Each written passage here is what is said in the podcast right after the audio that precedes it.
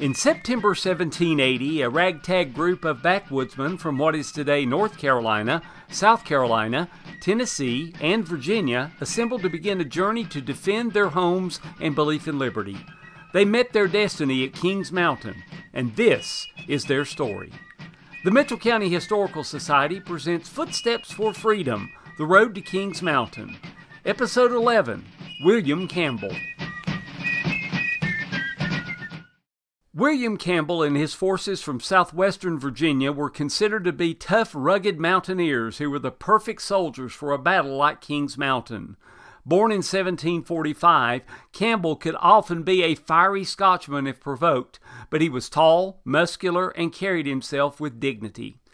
A graduate of Augusta Academy, a forerunner of Washington and Lee University, Campbell was a landowner and often served in civic and military roles.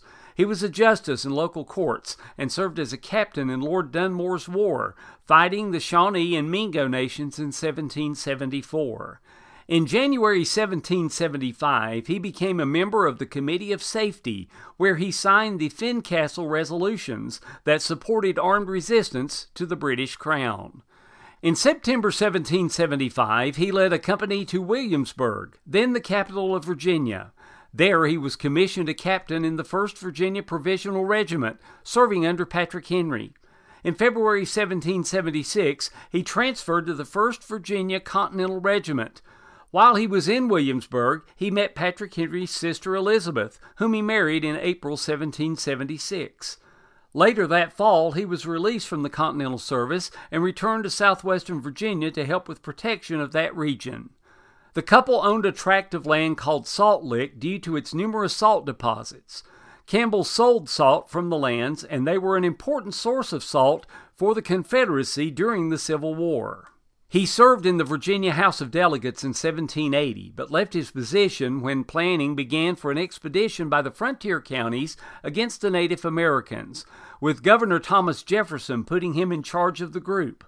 However, Jefferson countermanded that order and sent Campbell to defend the lead mines in southwestern Virginia, the source of ore used to make ammunition for the Patriot cause, including the Overmountain men. Now serving as a colonel in September 1780, he led men into northwestern North Carolina, where he was commissioned to engage Major Patrick Ferguson. Campbell was named the overall commander at the Battle of Kings Mountain, even though he was the least experienced of the officers present. He was also known for his harsh treatment of Loyalists. He hung British agents who were attempting to incite Native Americans to attack the Patriots on the frontier. After he successfully led the Battle of Kings Mountain forces, he organized trials that resulted in the hanging of nine men, including John McFalls from our region, who had declared their loyalty to the Crown. Some accounts have reported that Lord Cornwallis himself threatened to put Campbell to death if he was captured because of his treatment of the Tories. Campbell was not fazed. Several historical accounts note that if he captured Cornwallis, he would, quote, meet the fate of Ferguson, unquote. After Kings Mountain, he fought at the Battle of Guilford Courthouse with Light Horse Harry Lee, the father of famous Confederate General Robert E. Lee. Soon after, he returned to the Virginia Assembly, where they commissioned him a brigadier general. He moved to participate in the early phases of the famous Battle of Yorktown. He would not finish the conflict, as he became ill and died near Richmond, Virginia on August 22, 1781. William Campbell was only 36.